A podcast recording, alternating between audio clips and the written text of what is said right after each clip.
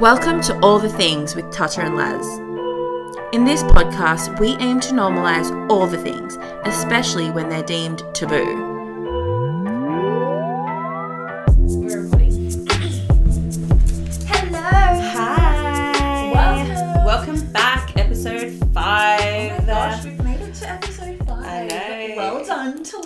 Thank you. Thanks, Laz. Well done to you too. Um, Thanks for tuning in, guys. We are so glad to have you all with us. yes. Um, so, how's your week been, Lazzy does? Uh, it uh, this week has been pretty not the best, but you have those weeks, don't you? So You do. You have those, but how do you pick yourself up? Yeah. how do I pick myself up? Yeah. Uh, sometimes I don't feel like I have to always pick myself up. I just go through the motions and Mm. and yeah, I don't I don't try and like I let myself cry and let myself just feel down sometimes. Sometimes you just feel like shit and Well, I just go through it and then I know other days are, are better. well, that is getting through it, isn't it? Letting the emotions happen Yeah. and not trying to suppress them. Yeah. Good for you. But I don't necessarily like try and pick myself up. I do listen to music, I suppose that's Yeah. I had like I had a bath the other night. Oh, I I love a bath. I know. I never ever, but I was like, fuck this shit.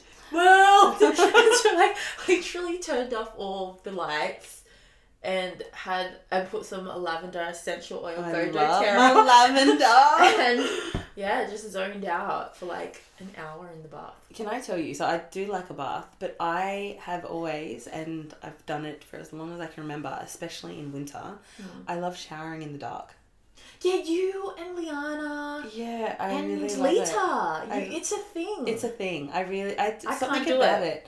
Yeah, no, and because I'm, I really love that. Like we've got um, windows that when you leave them open, or even if they're half closed, you still get so much of the moonlight, and so Mm. it's still super dark, but you just have this light. I like. Yeah, Oh, that would be nice. But Yeah. I feel like how my bathroom set up, it's just. Oh no, that's a lie. yeah, I don't know. I just don't like it. I feel like I tried it once because I was like, oh, they said that this really. and so like I turned off the lights and I didn't have any candles or anything, and No, I just no. felt like, ugh, it's just annoying. Like I can't anything.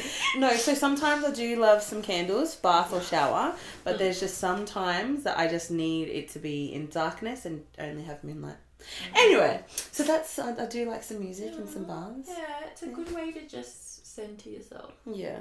So nothing else eventful for your week. No, same old shit. Working, getting anxiety about going back to the office. Same old. What about you? Uh, school holidays, so Oh, I have all three babes at home. Mm, mm, yeah. overjoyed. No, it's been good. I actually really love it when we're all together, but um, I'm still tired. If anything, I feel like I'm more tired. But the kids are great. Like we've we go out at least once a day. yeah. Okay, granted, yesterday the first time we got out was at like two thirty because Judabo was teething and yeah, but we get out and that's the main thing. Uh, but other than that, it's been uneventful, but Yeah. a good week nonetheless. Um, so I wanted to talk about well how we well, firstly this week we mentioned that we're going to be speaking about like spirituality Yes. faith, religion. Yeah. Um, and I wanted to give a precursor that we're going to be having someone join us tonight. I know. Yes. Um, so that'll come later. We'll have um, Ebony Yeah. join us for all the things. Esther. yeah, Abby. all the things chitty chat. Um, but we've been fangirling some peeps this week. Yeah. Yeah. I feel like this should be a new segment each week, just because I feel like we should give oh, I can dig that. woman love all the time. Like we're big on that anyway. Yeah, we can show love to the dudes at a later time, but this week I haven't been fangirling any guys. Yeah. Um, I don't fan many guys very often. Um, but I, I actually like that idea as, as a little segment. Yeah. So, who have you been fangirling? Um, I, yeah, I felt compelled to want to do this segment because of this girl in particular. Her name is Zeze Millz. Zeze. Zeze. Hey. And I just want to pick her up because she came onto my radar like back in um 2018 because she actually got a lot of flack, and I only found out about her through this rapper called Giggs, this UK rapper, um, and he was kind of doing a video about her, like saying basically she got dragged through his video, and About um, what? she had she had a show on she had a show on YouTube and um she had basically said there's this God this is a lot of back context to this but basically there's this other show. There's this other show called um, the Chicken Shop and I think uh, I think it's called that. Anyway with this Balangi girl this white girl and she is really cool actually but she um basically has like every rapper every UK rapper goes on her show um and I don't know why, but she it's just it's a cool show. She's like really it's one of those shows where she's really awkward, so it's kind of funny just to watch. yeah. Um, It's like a train wreck. yeah, but like that's her thing. And so Zeze had made a video basically saying, um, like it's cool that you all do this, but I would it would be so cool if you did this for like like a black person, like a black girl who's you know a grassroots um, TV show, you know, big up your own community and try and bring it back. And she didn't down the girl at all. Like Yeah. she literally it was just that's all she said. She noted that there was opportunity to do this. for you. Yeah, like why why don't they do that? And so then she got dragged, and I remember that's the first time I heard about her. Um, And she got dragged by the rappers. Well, she got well. Giggs responded, and then from Giggs, off the back of Giggs, then she got dragged. Like, oh yeah, she's just a bitter black woman. Da, da, da. da. Like the same old story. And so she got it on my radar then, and um, then I didn't think much of it. I was just like, okay, because I didn't know the backstory too well. It's just whatever. Um, but yeah, then she's come back into my radar. I gave her a follow, and I just want to pick her up because she does still have this huge hate culture around her, and she said it herself. But I feel like where you can like give women their props, and I personally I feel like why I had to stop and think why does she get so much hate. And I, uh, for me, I feel like, is it because she's a dark skinned black woman? Because she's literally been saying a lot of truths back since 2018, which even though Giggs dragged her, I thought she's, what she was saying held true. Like, people just got rubbed the wrong way, but what she was saying was true. And to this day, what she says is just, um, truths. Um, but I noticed she got dragged. She's getting dragged again now because after the uh, George Floyd um, death and you know the climate that we're in now, you know it's trendy to be talking about race and blah blah blah. Yeah, it's a hot topic. And so people are now dragging her saying, "Oh, you're just trying to." You're just trying to get clout by speaking about this thing, and I'm like, But so she's been about yeah, it. She's been about She's it. been so so- now that, and now they want to attack So her. two years later, else. people are catching up. But she's been doing it, so I'm like, what? You can she, she can't win, and I just I just think you know what? People are haters. I love her. She's my favorite follow. Yes, that was a Zeze. long-winded story, but big up to Zeze Millz. We support Um, you. Yeah, and she's we're up for a rated you. award as well. Um, A what? A what? a rated award. What's It's that? A UK kind of urban music type of culture award show. Get But it? I voted for her. I went to vote for like three shots of tequila guys because they're hilarious. But then I found myself voting for her because I was like, you know what? loyal. No, I have to give my fellow woman a vote. But anyway, Props to I- Zeze. We're fangirling you, Zeze. fangirling. If you don't know her, give her a follow. She's pretty hilarious. She's got a show on YouTube called called "Cause We Can." Because we can. Oh, I like that. So Zeze Millz. I, but let's tag her. I'm gonna tag her. Yeah. So Um, who's your fangirl? Um, it's it's someone that I know personally.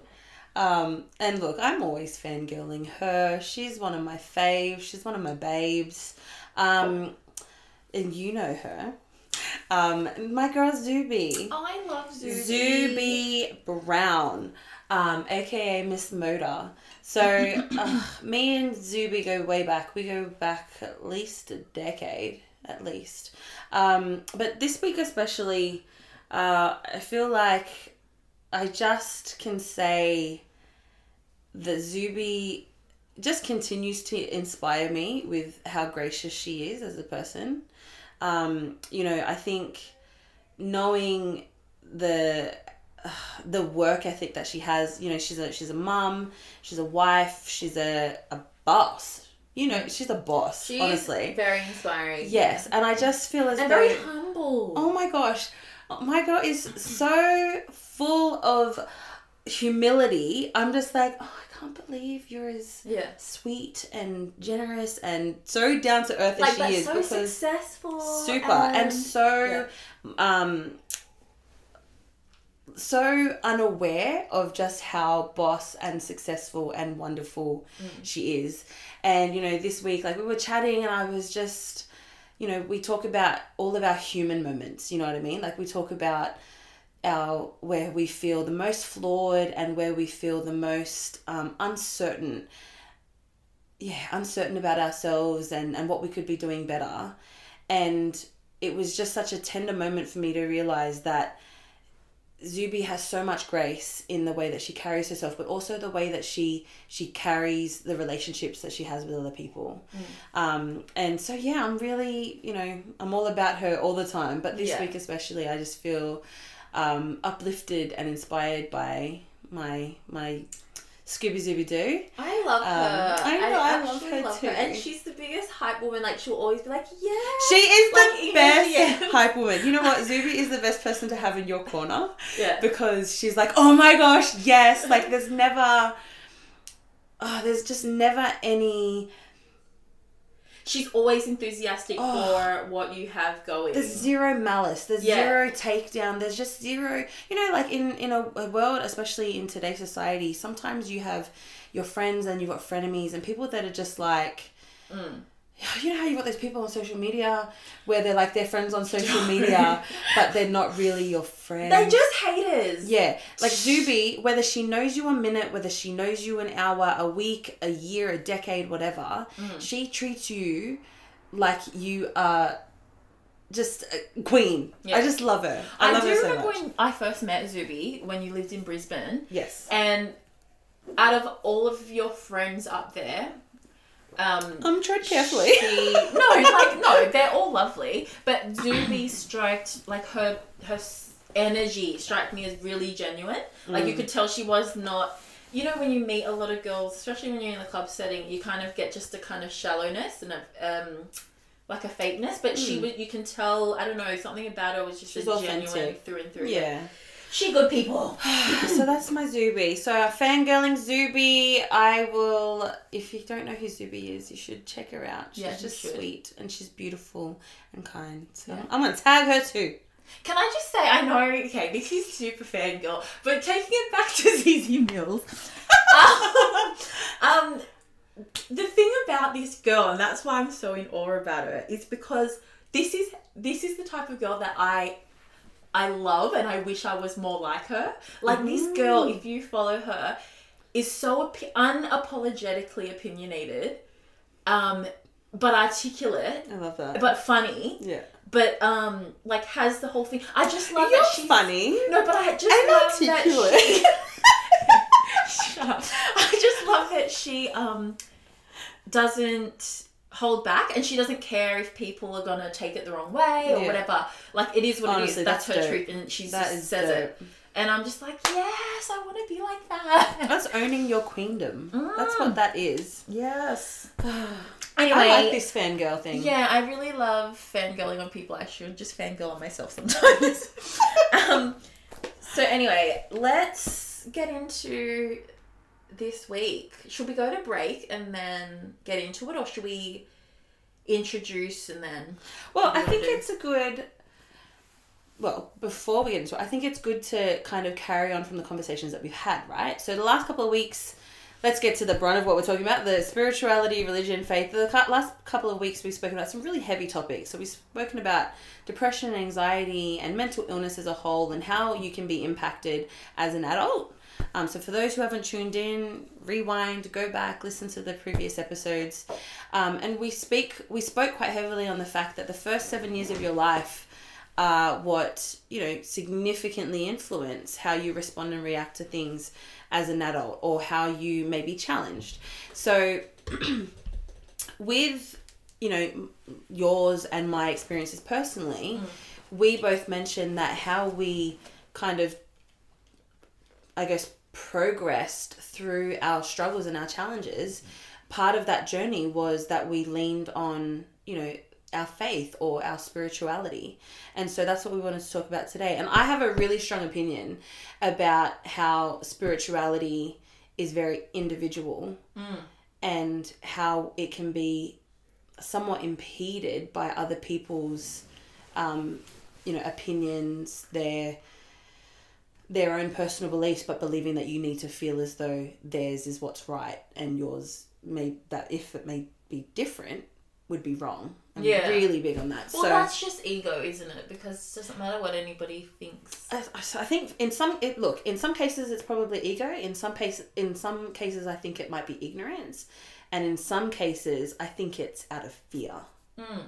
Um, I just feel like in these instances, like mind your business. just mind, like literally, it has nothing to do with anybody else. If what what you believe and what gives you peace of mind works for you, then go with that, honey. And with if if Christianity or um, Islam or Buddhism or Yeah. whatever works for you, then by all means, Yes. do you. this is where I get a little bit uh, confused because I I- and it's the same thing with like people that get real funny, real funny, when they come across a vegetarian or a vegan and they're like, "Why are you a vegan?" I'm like, "Oh, why are you why are you a vegetarian?"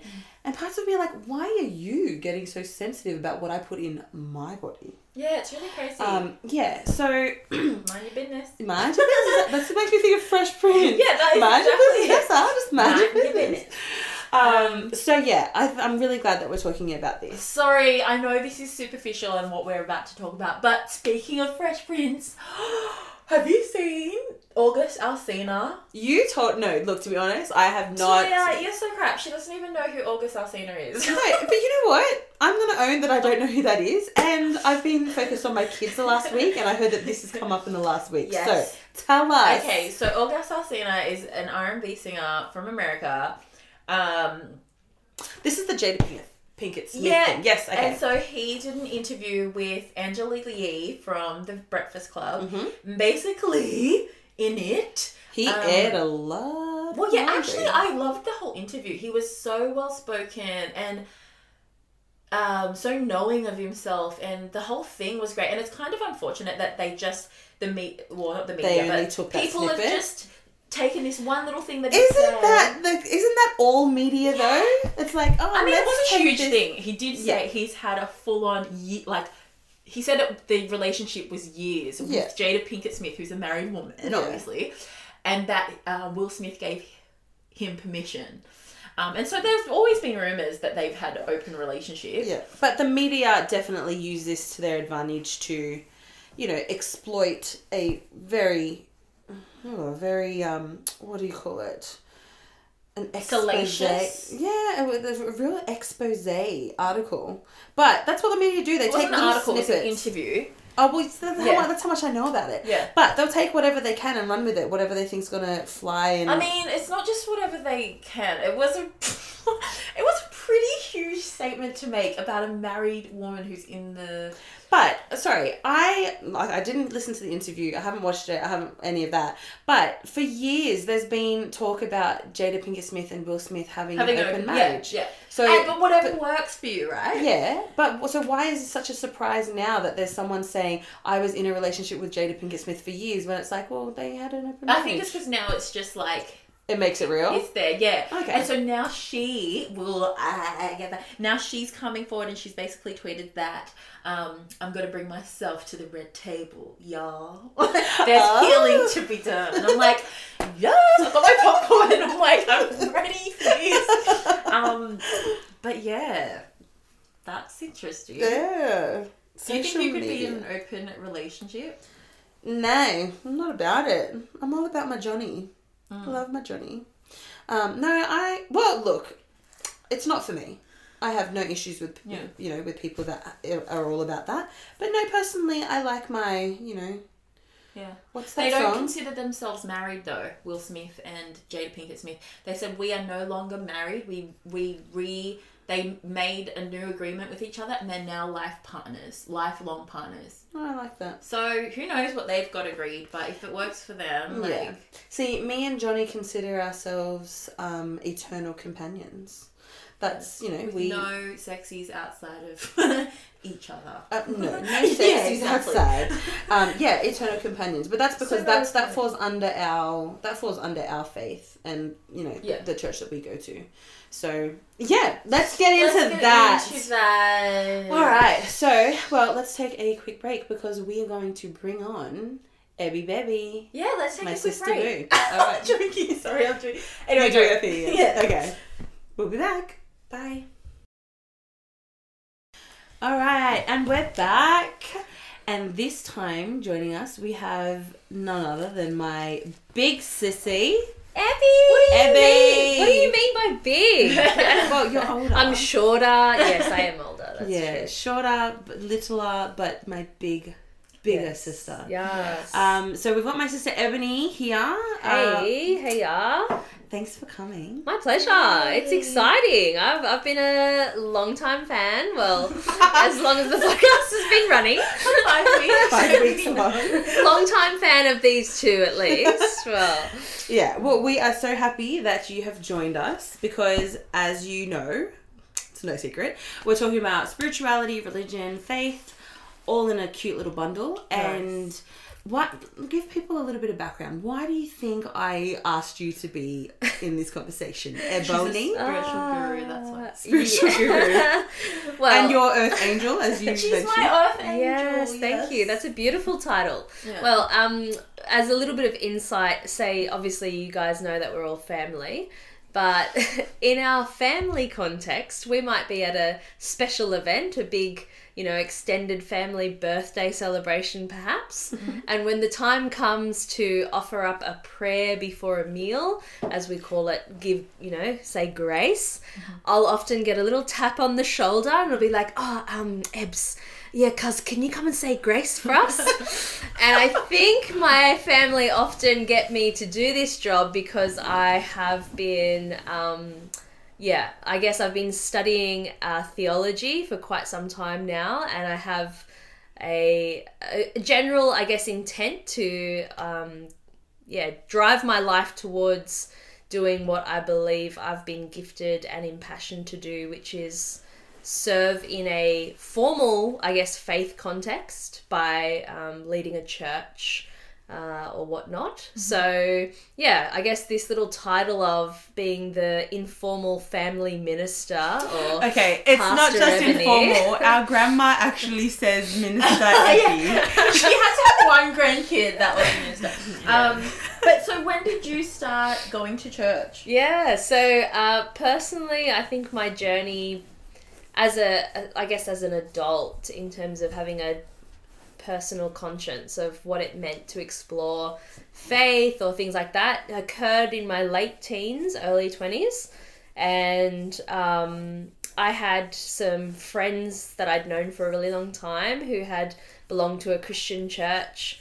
And we all uh, went through a really significant uh, season together when a friend of ours died unexpectedly in a hor- horrible car accident. Um, You were young. and yeah, I think I was only 19 when that happened. And I guess my clearest memory from that season, in terms of connecting it with my faith journey, is that I found myself completely lost, having no real concept of what I believed the meaning of life was or what the point of human existence could be if lives can suddenly end the way that my friends did. that makes you question the entire purpose of why we're here. Yeah, definitely. I had that classic existential crisis. And whilst I was feeling personally quite hopeless and really um, confused about not having any sense of what all of those things meant, I remember observing that my friends who had faith and who were um, what they would self identify as Christians that the way that they were processing the grief and loss and death of our friend just seemed so different from my experience. and so something I guess at least appealed to me and thought made me think, well, what is it that they know or that they have that I don't? So it seemed that they were seemed to be coping with the grief of well with the loss a lot more positively. Yeah, I guess in in hindsight, I observe it as thinking they were able to place death in a much bigger context that mm. made sense to them. Yeah. Mm. Whereas at the time, death just seemed like the most ruthless, senseless experience of the human condition. Yeah. And so watching them be able to put death still in the context of something beyond Yeah. um, life and death was probably what shaped their behavior. Yeah. And it was very appealing. I was like, well, you know that that thing that you've got, what I observed to be a sense of hope. I want it too. I want that. Yeah, Yeah, it was. it was- But like, so we all grew up in the same family. Um, did you not have this type of concept before? Because we did grow up. Our grandparents are very religious. Deep so we like we basically meet at the church a lot as cousins. Yeah. At our grandparents' church. Granted, it was a Samoan speaking church. Okay, I just answered my own question. yeah. I'd be like, oh, I can't really say that the Yeah. foundation of our we faith actually was. didn't. No. But we did like Yeah. at every family gathering, we did have the concept of praying Yeah. Yeah. and Sabbath. God was a much you know Jesus and God and Yeah. all of that was Yeah. very much a part of our culture and, And our, our family upbringing, culture. yeah. Yeah.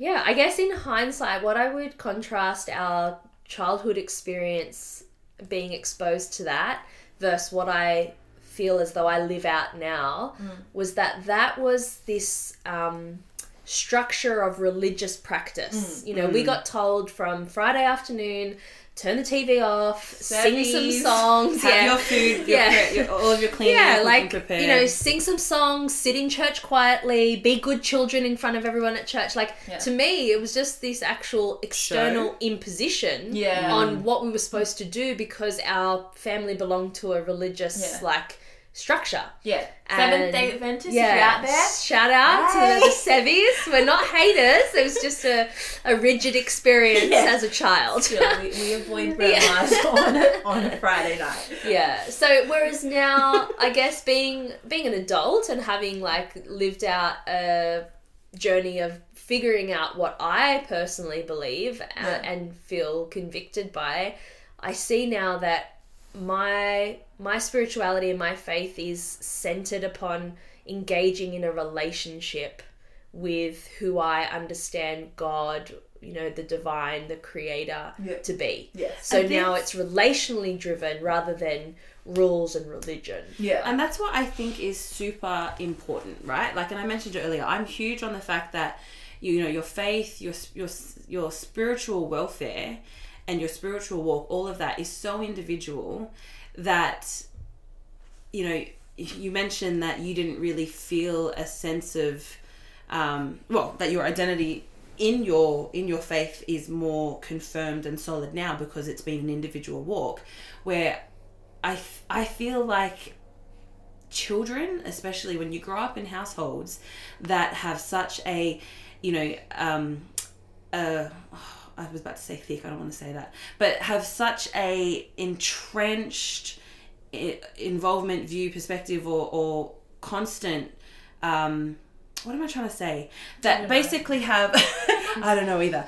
But when you have children that grow up in a household where a particular faith or a particular belief is constantly Yeah. in their face, it's constantly, they're constantly surrounded by it, that every child is going to get to an age where they want to start to explore Question. ask questions or, you know, their curiosity is going to, I don't want to say get the better of them because I don't see it getting the better of them. I think it's a good thing.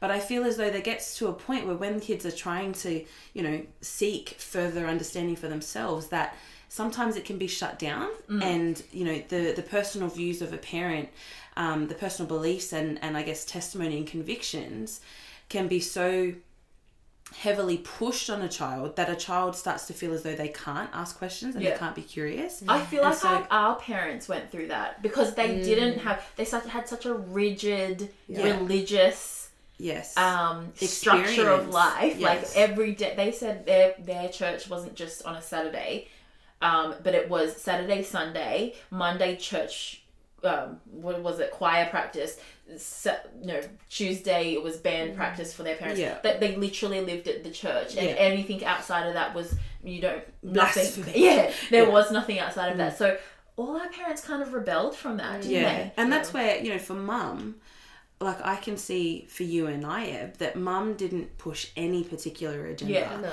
and I'm actually super grateful that you know it's funny because even growing up, although we didn't understand what was being said at the Samoan Seventh Day Adventist Church, our parents I fault I still considered my like I still. If someone asked me, "Oh, do you go to church?" I'd be like, "Oh no, I don't really go to church, but I'm Seventh Day Adventist." yeah so I still did the same. identified as a Seventh day Adventist because that's all that I knew. Mm. But again, I didn't have an individual journey to build my testimony.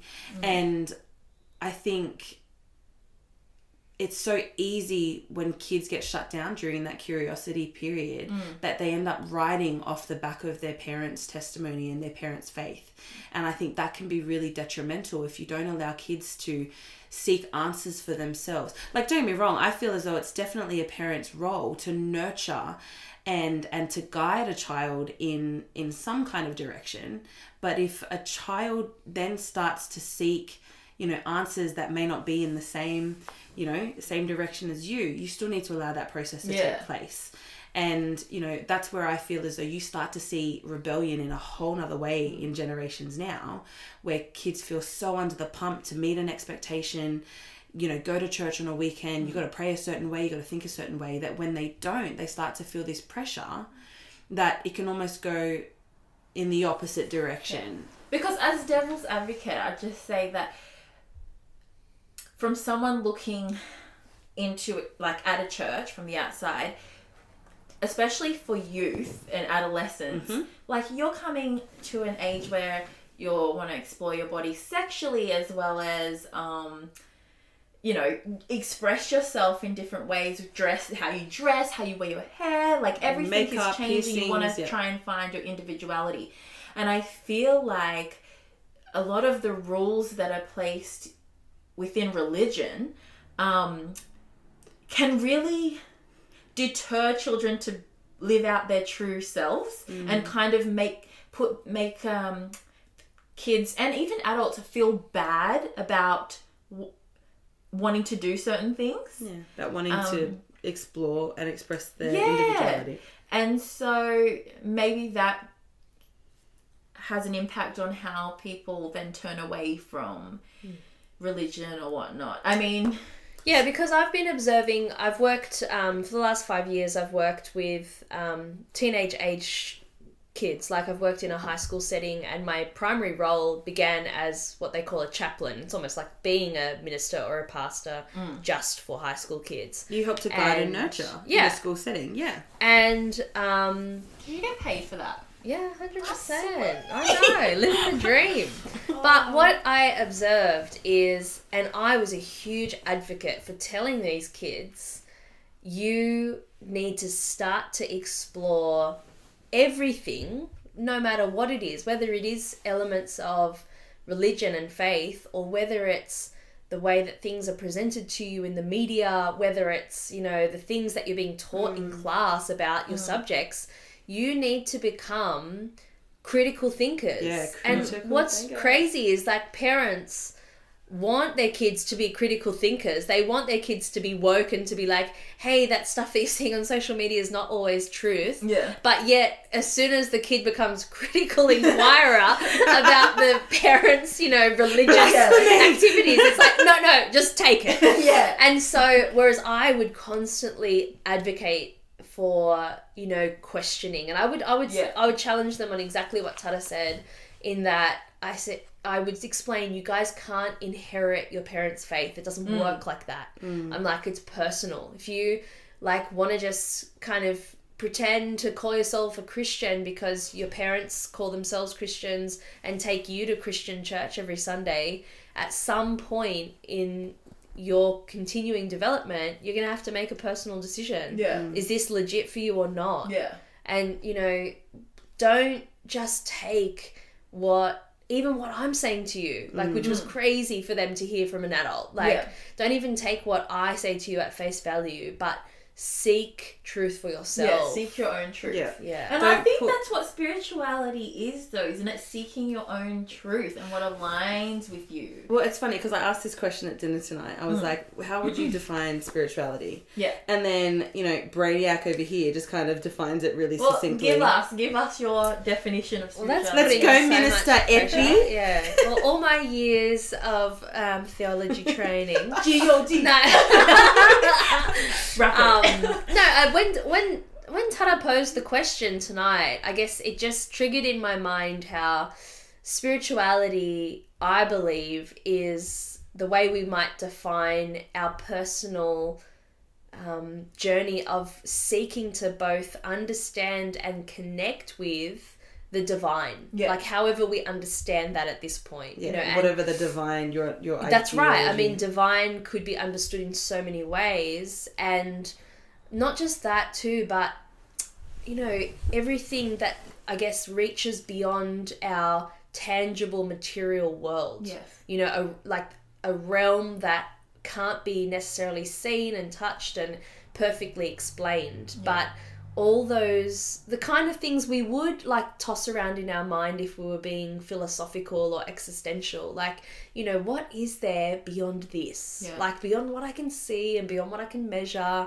and beyond what i'm going to experience in this fleshly body that i've been given mm. what else is there? Like what goes beyond that? Yeah. so I think spirituality is every person's like longing, whether that's oppressed or not, but longing to really fully understand what else is there, Yeah. what is And- beyond themselves. And so, and interestingly enough, we spoke about when you know whether it's conversationally, you might be like, "Oh, you know, do you go to church or do you have a faith?"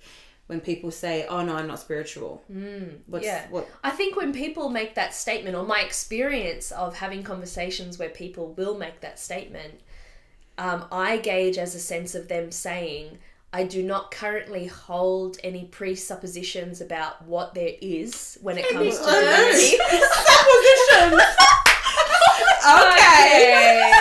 sorry, I know I'm butting in. But Abby is known for her bloody. Okay, wait, no. Not only is she known for her vocab, on a recent assignment that she got back, her, one of her professors actually said, "Relax with your vocabulary." Oh, sorry. Anyway, sorry, sorry. for synonyms. Sorry, on the Right click. supposition. Continue. I'm just getting Sorry. a dictionary. When Spell people, Yeah, come on. No. when people make their statement about not regarding themselves as spiritual, I mm. just think that they're suggesting that they haven't yet come to their own decision on what they believe um, exists beyond, like Yeah. their own concept of the divine. Or might not even be Um, seeking it. Yeah, they might not even be interested. They might not be seeking it.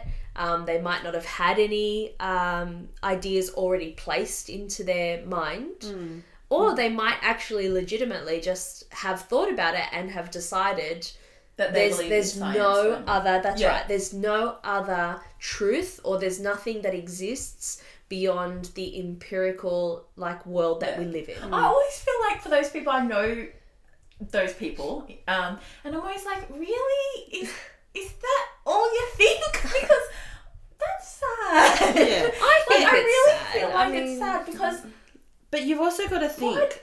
what? What? We each have made mention that part of our turning to faith or spirituality or our longing to, you know, our search for something divine hmm.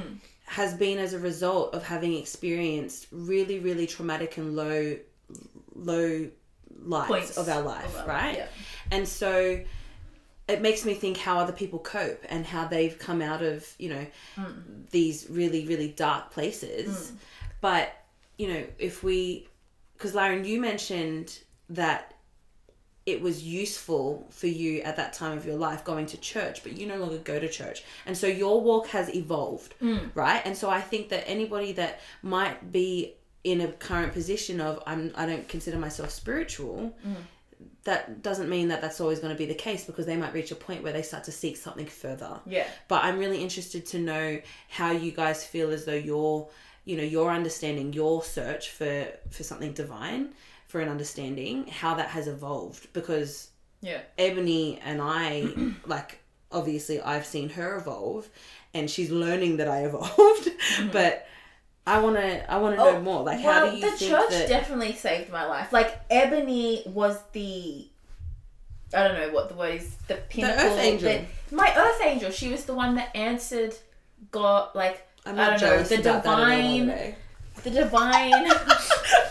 um, There can only be source of all came and said to you, you know, go to Lauren, and that was answering my prayer. And then from there, obviously, I started going to church with you, and that whole season, I don't know how long it even was, and I don't even remember how old I was. Like, it's the whole thing was a wash to me. But I remember that that is what I needed at that time, and through that, I um a lot of seeds were planted in my my mind and a lot of um, questions came up that led me to different paths. I and I just remember that while that worked for me at the time there was something that never quite s- sat right with me. And um first of all like the whole um routine of going to church that it just ain't me like every Sunday, I was like, yes, I have to get enthused this. But I was really like, in my mind, I was like, oh, this is supposed to be good. And, and it just doesn't, like, I'm just not one to go to church every Sunday. It just doesn't, it's just not what I do. But also, just, there was always just little things that made me question. And so it just led me to different things. And so I. I don't know, are we going down this path? I just got to a different Wherever you want to take it.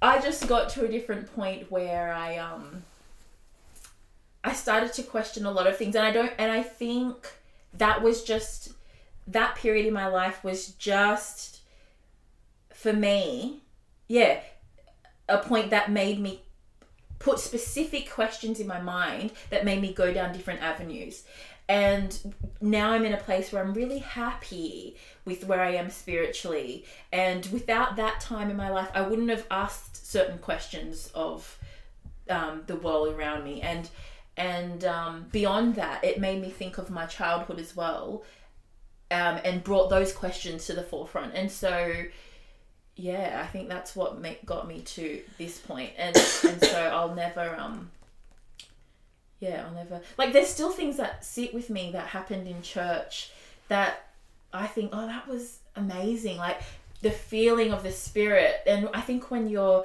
with a bunch of people and you're worshiping something, there is an energy that you feel. It's there. It's almost like you can touch it. It's so real. It's not anything that's just in your head. Almost tangible. Yeah, and um but how I think about it now is that it is an energy. It's an energy that we're all feeding into. So of course we're going to feel it because we've all and so maybe back then or maybe to others they're like no that's not right. It's the it's this that you're feeling. But I just feel like it was all our collective that contributed to um those higher the higher source.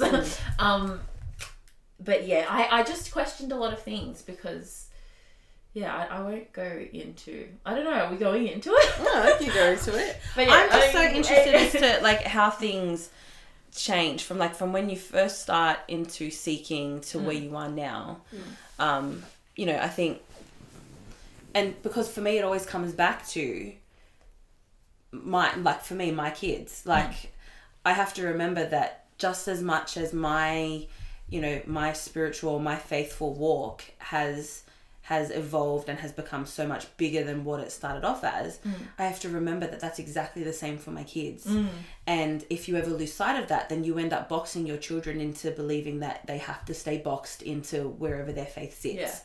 and so you know we were talking about it tonight where when ebony listened to episode three she was taken aback and she you know she wants to talk about that so that we can process that together. And i think when i mentioned that my spiritual walk kind of started independently when i was 16 and i started going to church with ebony i sa- said quite openly that i definitely leaned on ebony's testimony because i didn't have as great a one. And I she was a crutch for me. Mm. So my faith over the course of three years was more so leaning on Ebony's knowledge and just wanting to spend time with her. Mm. And then when I got to an age where I was confident and comfortable, well, not an age. I told you in that episode three that I reached rock bot reached rock bottom. That I started to seek, as Ebony said, we started to long for this understanding of mm. this purpose. And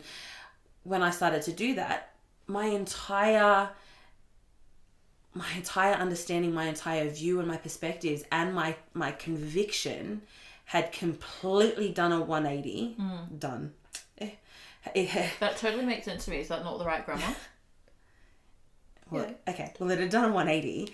And when I look at from when I was 16 to that age to now where I am in my 30s, I'm like, whoa, I've come leaps and bounds. I still don't know jack about the Bible or the Book of Mormon, Oh but, you know, I know enough. And this is where I also feel as though there's, again, even as adults, we can feel a sense of embarrassment or shame or unworthiness if we don't know a lot. Like, mm. I sit here next to Bible verse and she knows, you know, what book or what mm. chapter of the Bible. And I sit there in awe. Mm. And sometimes I can find myself a little bit deflated thinking, oh, I don't know all of that. But I have to remember that it's individual.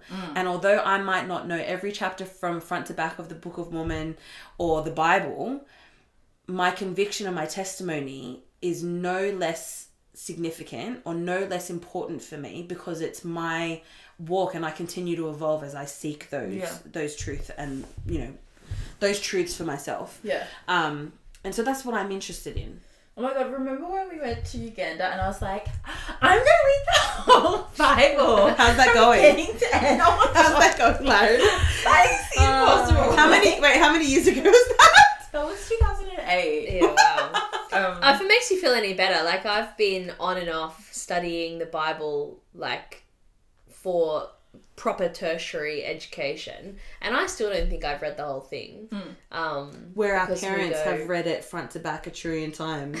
and But- grandma knows but- it off by heart. But that shows you too, though, like ha- just reading the actual book, you know, and then Doesn't claiming to know necessarily- it yeah. doesn't There's literally There's so transform many you. interpretations of it though. yeah, there's lots of versions. Um, but That's even your biggest problem. personal interpretation of reading the word. Um, Hundred percent, like, and that's that's what causes the greatest divisions, Divide, essentially, in varied Christian denominations. Um, is is the interpretive process, and it's just so to me, like, I think a big part of how my faith has evolved is. I, you start out with this natural zeal because there's a novelty when you first discover something and you're like mm. this religion like this is great. This jesus guy that everyone keeps talking about in this church he's wonderful. Mm. And you just start out like with this almost this blind kind of you know euphoric experience you're just like going through the motions going i love this and then as time goes on and just say- questions Joyful, joyful. That's in my head. Be joy. That's going in my head.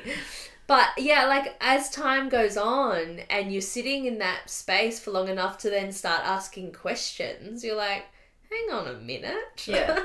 There And- was things that just up. didn't. You know what didn't sit right? Sorry to cut you off. No. There was this thing that someone I don't know if it was Aaron. Someone was up on. I don't know The pulpit? The, pulpit. I was going to say the stage. Anyway, they were up the That front works. of the church, and they said, you know, we it's good to come together. You know, God only asks, gi- gives us free will, and God just asks us asks for us to come on Sunday and worship Him. And to this day, that didn't sit with me because I was like, why would a God um, who, to me, is supposed to have no ego, has it, he is he. I say he, but actually, I do believe that there is no gender. God is a fluid. God is all around. God is within. And so I just say he because that's what I'm No, used yeah, to culturally yeah, yeah. Deep. Um, but yeah, he wouldn't ask the God that I know wouldn't ask us to need us to worship him. I felt like that was our own rule that we've made for ourselves and I was like it didn't like why does he need us to worship him? He doesn't really need Well, that. I guess there could be a distinction between need and want, mm. or even need and, you know, because if we, like in the Christian tradition, God is recognized as being the creator and mm. the giver of life and the one who holds all things in his power, like mm. literally the the very corners of the universe and surely as well us as a human race. And so not even so much, you know, God wanting our worship, but being deserving so. Like does that make sense? Like but I mean if if there are things there's I've heard things in church in church like settings that make me go, Oh, hang on a minute there. Like and I think Same. I think that's why it's important that anyone engaging in any form of spiritual exploration yeah. have it with their full eyes open and their Yeah. ears, uh, you know, pricked and they're To like, critically think. yeah, exactly that. So I I love that it raised questions enough for you to stop and go, well, hang on, where does that fit in the full picture of how I understand the divine to be? Mm. And so I think for me, after that, like honeymoon phase of, you know, thinking, oh, this like cool little faith thing I've started is great, um, those questions started popping up as well. But I guess for me, it made me, I was still increasingly convinced that there was something to be discovered in the Bible itself. Yeah. Um, and so I guess when we talk about the issue of interpretation, the first step before that is translation. You know, we're talking about a text that was written in Hebrew or ancient Greek. Yeah.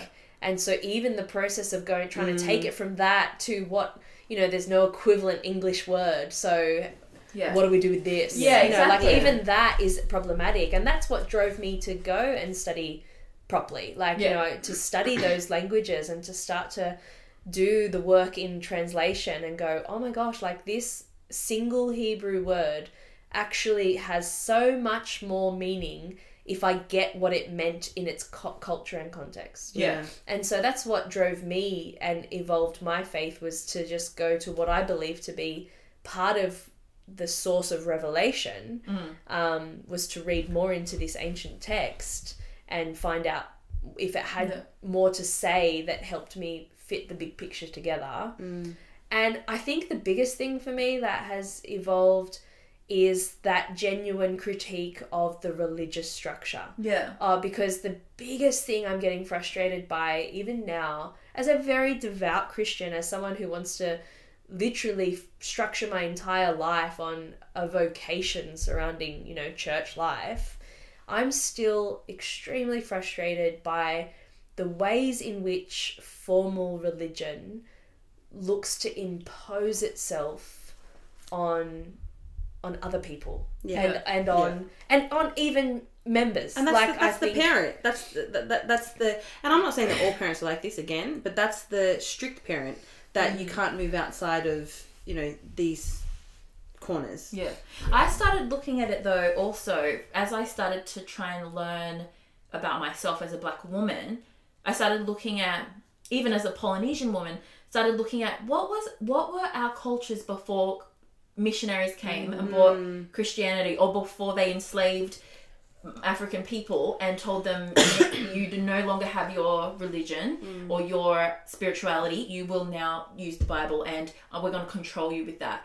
And so then I started to think, okay, what happened? What came before that? And because I watched things like um, uh, Roots, even though I couldn't watch the whole thing because I'm a baby and I can't watch those traumatic things, but I there's something about Kunta Kinte and how he was like, no, my people d- didn't do this. We prayed to X, Y, and Z, and something about the raw, uh, traditionalist African spirituality that I was like, yo, that was taken away from us. And what was that before this was given to us? There has to be, that was there for thousands and thousands of years. Yeah. And there has to be something in that that speaks to my soul. And a lot of that was like speaking to your ancestors and finding guidance through them. And that resonated with me on a deeper mm. level than even anything that resonated with me when I went to church and was trying to mm.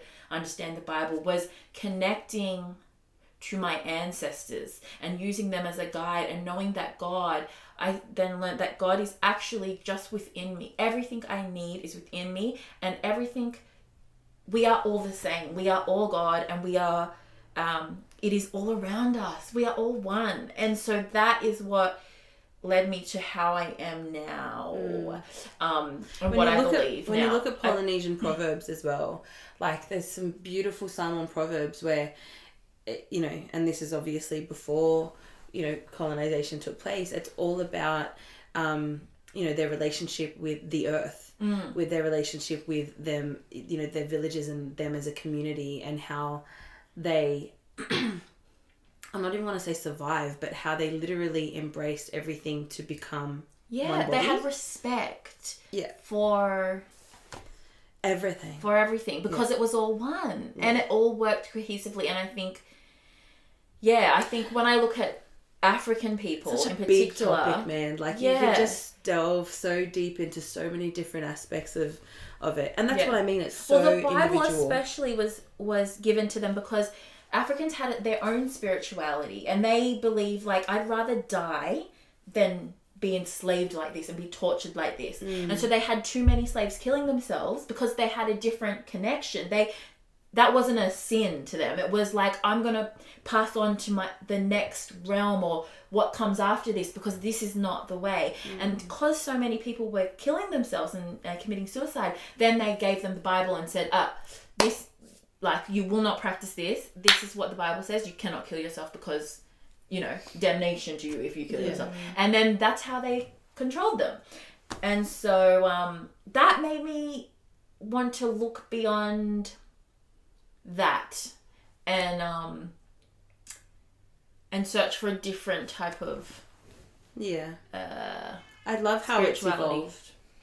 I guess. My, oh, what were you gonna say? Oh Sorry. no, I was just gonna say I like I love that for sure, and I think that that is really another form of what I was saying. I'm frustrated by is because I believe the way humans handle like um, the Bible or teachings or whatever, it's um, some friends of mine that are starting a, a new church keep using this phrase that we need to de-weaponize the Bible. Yeah. Because if like humans are using the Bible as a um, form of ammunition to stop or to instilling fear. yeah to do something towards other people they've missed the point. Yeah. like and so i think to, to me as someone who is still genuinely enthralled by the person of jesus who is taught about in the bible mm. i'm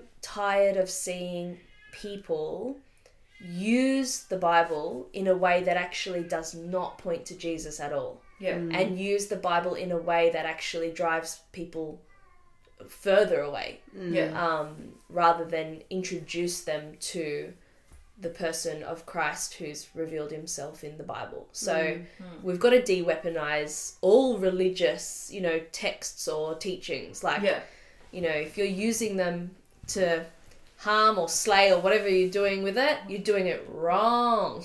Yeah.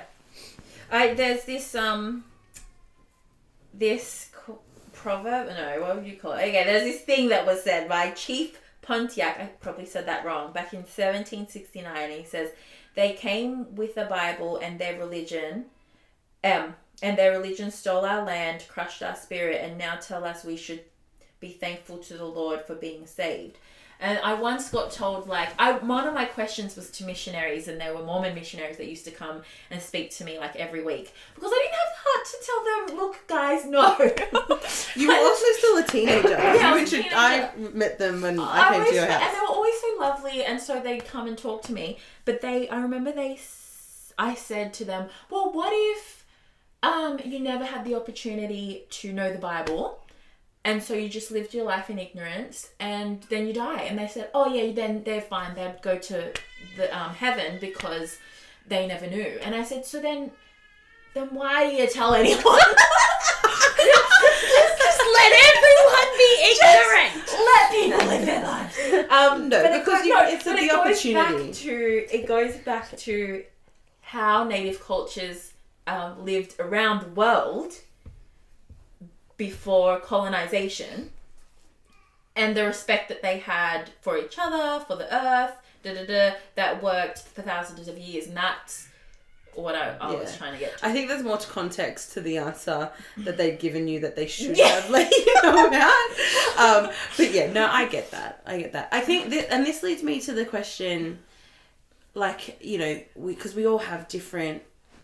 Again, it's individual. We all have individual beliefs and Yeah. views. So, like, how do you think that that will your your personal your personal stance will influence the way that you raise your children spiritually. Personally, for me, I just want Chima to grow up feeling comfortable enough to explore what aligns best with his soul and not feel like I'm going to judge him or his dad's going to judge him. Like, I want him to be able to do what he feels aligns with himself. And he can come and tell us, and I can be like, does that make you happy, son? Because if that makes you happy and you feel like that resonates with you, by all means, So how do that, you do um, that? I like that. How do you build that foundation though, right? Because like, uh, and this is me maybe trying to see it from both sides. Because people that you know, um, individuals that say, "Oh, I'm not spiritual," Mm. some of them don't have any foundation of That faith or spiritual. sad. Not gonna lie. yeah. So like so that's what I mean. How do you build the foundation in order for Chima to have some kind of guidance and then feel free enough, as you mentioned, for him to find and you know pave his own way. Yeah. Yeah. Well, I think I do this now, and I think I instill little seeds in his mind because my whole thing is respect everything, not just human beings, but respect the ant, respect you know, yeah, to respect mm. re- creation. And I tell him, I've told him this from day dot, like when we were little and when he was tiny in the park, I'd say, Can you hear that, son? That's the trees talking to you when they're like waving in the wind. And I'd tell him, like, go touch the tree and talk to the tree. And still to this day, he'd be like, Mom, what do you think the tree's saying to me? And I'm like, I don't know, you have to listen. like, and everything. Like, that's why You say a sweet say prayer with stuff him as well. Yeah, we say prayers at night and we thank our ancestors for guiding us. We thank God for giving us a beautiful day. And, you know, like, I just trying to instill in him a sense of um, respect for everything. And And so so something maybe, divine. Yeah. Yeah. Um, maybe he'll grow up to understand, like, or question why do we have to respect everything? Or why did my mum, you know, Yeah. tell me this and and from there he can do whatever he wants with it Mm. but that's what about you like i don't know what do you Me, Ebony. Oh, my hypothetical Sure. children. how how will I guide the future mini Ebonies? But you're an an aunt too Yeah, that's true, You are that's true. And you play a Um, very, very influential role in, you know, how I have discussions around with my kids as What well. What that means is when we've been having COVID based at home Church. ISO church services on a Sunday, they throw me the good old hospital pass five minutes before service. Like, and they'll oh, go, thanks, Auntie "Oh," and Auntie Ebony's going to give a message. it's like, oh, great. So I've had 30 seconds of preparation. I No. just tell you, she's still a great storyteller. no, so I think my desire, and I'd like to think that both in my role as an aunt or even my role as an educator and um, guide to students' lives, that I've developed a, a hope that, like I mentioned earlier, from seeing childhood as being exposed to this religion and this, you know, his ritual and routine and expectation around this formal religious structure to then personally now holding what I would consider to be a personal relationship with Jesus. Um, I would hope to guide my kids in the way that I would want to introduce them to any person. So if I, you know, if they hadn't met their aunt who lives overseas yet and I keep saying, "Oh, you wait till your auntie comes back to Australia and you get to meet her and you know, you're going to see that she's so lovely and and just to kind of want to introduce my kids to the person that I believe I've met and have a relationship with, but know that they need the freedom to mm. decide whether they want that relationship for themselves. Um, so I think that would really shape the way I would like to parent. But that alongside with just genuinely wanting to model and live out a life of faith that isn't just about hey guys we go to this one place every sunday mm. but that I think the- COVID's provided that opportunity as well. yeah, but mm. like the way that I, they see me interact with everyone, mm. the way that they see me wanting to be charitable, to be gracious, to be generous, Yeah. to have my character resemble the love that I think Jesus has modeled. Like I want my kids to see that and be like, "Oh, well if if mum's like that, she must be trying to imitate someone pretty cool. Who is mm. it? Like, so for me, yeah, it would be about that introduction on a relational level, but also the kind of example, like modeling how I believe my faith shapes the way I live my life, Yeah. Mm. and wanting that to appeal to them, but not, you know, Override. here, this is your choice. You know, got to make it. Like, yeah. Yeah. I think, well, everything you guys said. No, no, I think, um, like, again, I'm huge on on communication, on the dialogue that you have, and I think having those conversations with my kids where they can ask questions or they can actually, you know, however way their understanding works at the moment, at the age that they're at, talk with them about how they feel in particular circumstances because I think that's really important for kids to learn to trust their intuition. Um, and because I might be saying one thing and I might be feeling a certain way and feeling as though I'm conveying it clearly, but their their intuition and the feelings that they get, that, you know, I guess personal conviction as I would probably call it, may be different. I I want to talk about those things with them so that they know they can start to question that now Yeah. and you know i guess you know talking about traits and and particular characteristics that you know we believe that jesus would have embodied or you know just principles of kindness and respect and love. Mm. Love being the center of things. Those are the conversations that i like having with the kids and being able to give them real life examples of things that they've experienced in mm. order for them to understand what those things mean. Yeah. you know i think one of the best conversations that we've had more recently is around forgiveness and how that makes them feel. And so, you know, when we talk about it in the context of, you know, us, well, Heavenly Father and, and Jesus Christ having experienced everything we feel mm. and, you know, being able to have a conversation with them because they already know what it feels like to be sad or to be happy or to be frustrated. Mm. When we spoke recently about forgiveness, I said, who is forgiveness more for? And um, so I was talking to Isla and I and I, we were talking about her um, not wanting. She didn't want to forgive Ari because I, I think he'd hit her. I can't remember, but he'd he'd hurt her and she was upset. She was angry with him, and um, and when I asked her who was forgiveness for, she said, "Well, for Ari," and I said, "Not really," and I said, "It's it's it's great for Ari if you forgive him," and I said, "But the important part." Um, and because I needed her to understand what it felt like, Mm. right? Because it would always benefit Ari. Mm. But I said forgiveness means that you actually benefit from it greater because you lighten your heart from feeling the weight of anger and frustration and sadness. Yeah. And you know, she even gave me a different example of when that would have been helpful for her, knowing that forgiveness made her heart feel lighter and her heart feel happier when she was able to release this resentment towards her brother. So for me, it's about having the conversations where the kids feel like they can learn and grow and trust their intuition. Yeah, I love that. Yeah. Um, Um, it's been a really great conversation. yeah. We went I feel like this conversation could go on. it and could on go and on and on and on and on and on. And we have like gone. Ooh, looking at the time, it's a long. We've gone over. Thanks so much for joining us today. Yay, my Abby. pleasure. It won't be the I last wanted time. to actually hear more about this new church. Actually. yes. And what will the imagery be like? Will it be a blonde-haired, blue-eyed Jesus? Because I'm not about that. Okay. well, you'll be be pleased true. to know it will be um, not exclusively nor literally referencing God in male gender. Yes. Well, it shouldn't be anyway. Because who are we as humans to put a gender on God? I hear We you. don't know. I hear you. Well, there's a little preview. Yeah, So, I'm this- excited. I could go to this church. I think. as long as it's not on the same day and at the same time every Yeah, week. yeah. Meet weekly.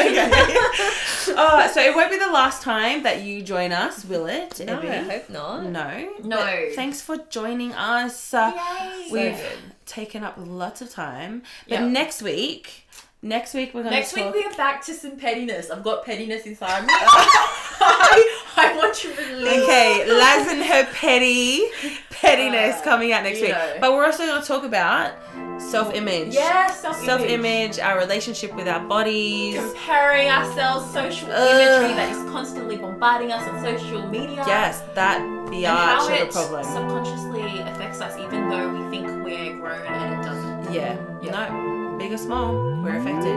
So tune in next week, guys. Episode six. We love you all. We love you. Bye. Bye. Thank you for tuning in to All the Things. You can follow us on Instagram at allthethings.talk. If you haven't yet, subscribe, rate, and review this podcast wherever it is you get your podcast fix. We hope you join us next week for conversations on all the things.